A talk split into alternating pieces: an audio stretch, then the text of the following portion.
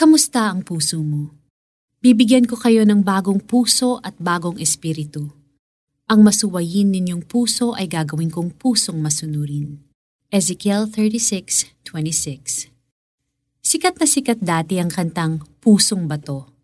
Pero alam mo ba na bago pa na-compose ang kantang Pusong Bato ay naisulat na ito sa Bible? Noon pa man, laganap na ang katigasan ng ulo at puso ng mga tao. Sa Ezekiel, mababasa natin ang mensahe ng Diyos para sa bayan ng Israel. Sila ang bayang pinili ng Diyos. Inilabas sila ng Diyos sa Egypt kung saan sila inalipin at pinahihirapan at dinala sa lupang pangako.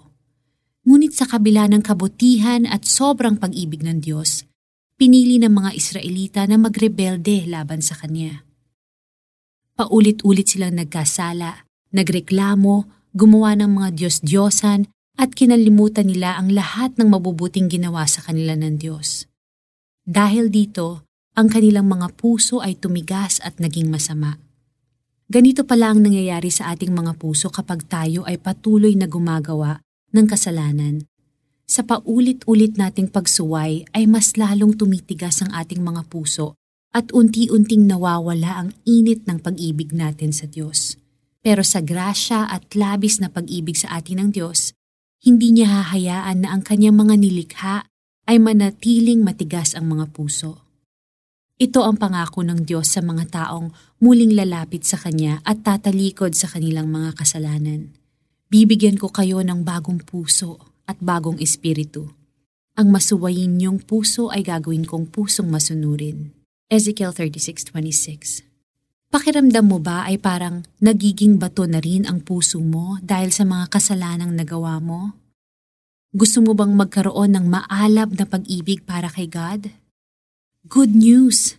Kaya kang bigyan ni God ng bagong puso na tumitibok para sa Kanya kung lalapit ka sa Kanya. Tayo ay manalangin. Lord, humihingi ako sa inyo ng isang bagong puso, isang pusong masunurin at nagmamahal sa inyo. Inaamin kong naging matigas ang ulo ko at nagkasala ako sa inyo.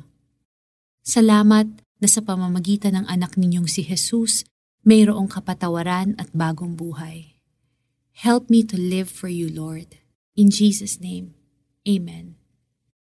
Para sa ating application, check your heart. May mga bagay pa bang nagiging dahilan para tumigas ang puso mo? Ask God to show them to you. And by the grace of God, get rid of them. Punuin mo ang puso mo ng salita ng Diyos at nang ang maging desire mo ay ang Diyos at ang mga bagay na tungkol sa Kanya. Bibigyan ko kayo ng bagong puso at bagong espiritu. Ang masuwayin ninyong puso ay gagawin kong pusong masunurin. Ezekiel 36:26 Ito po si Lara Kigaman Alcaraz and I hope that you were blessed and encouraged.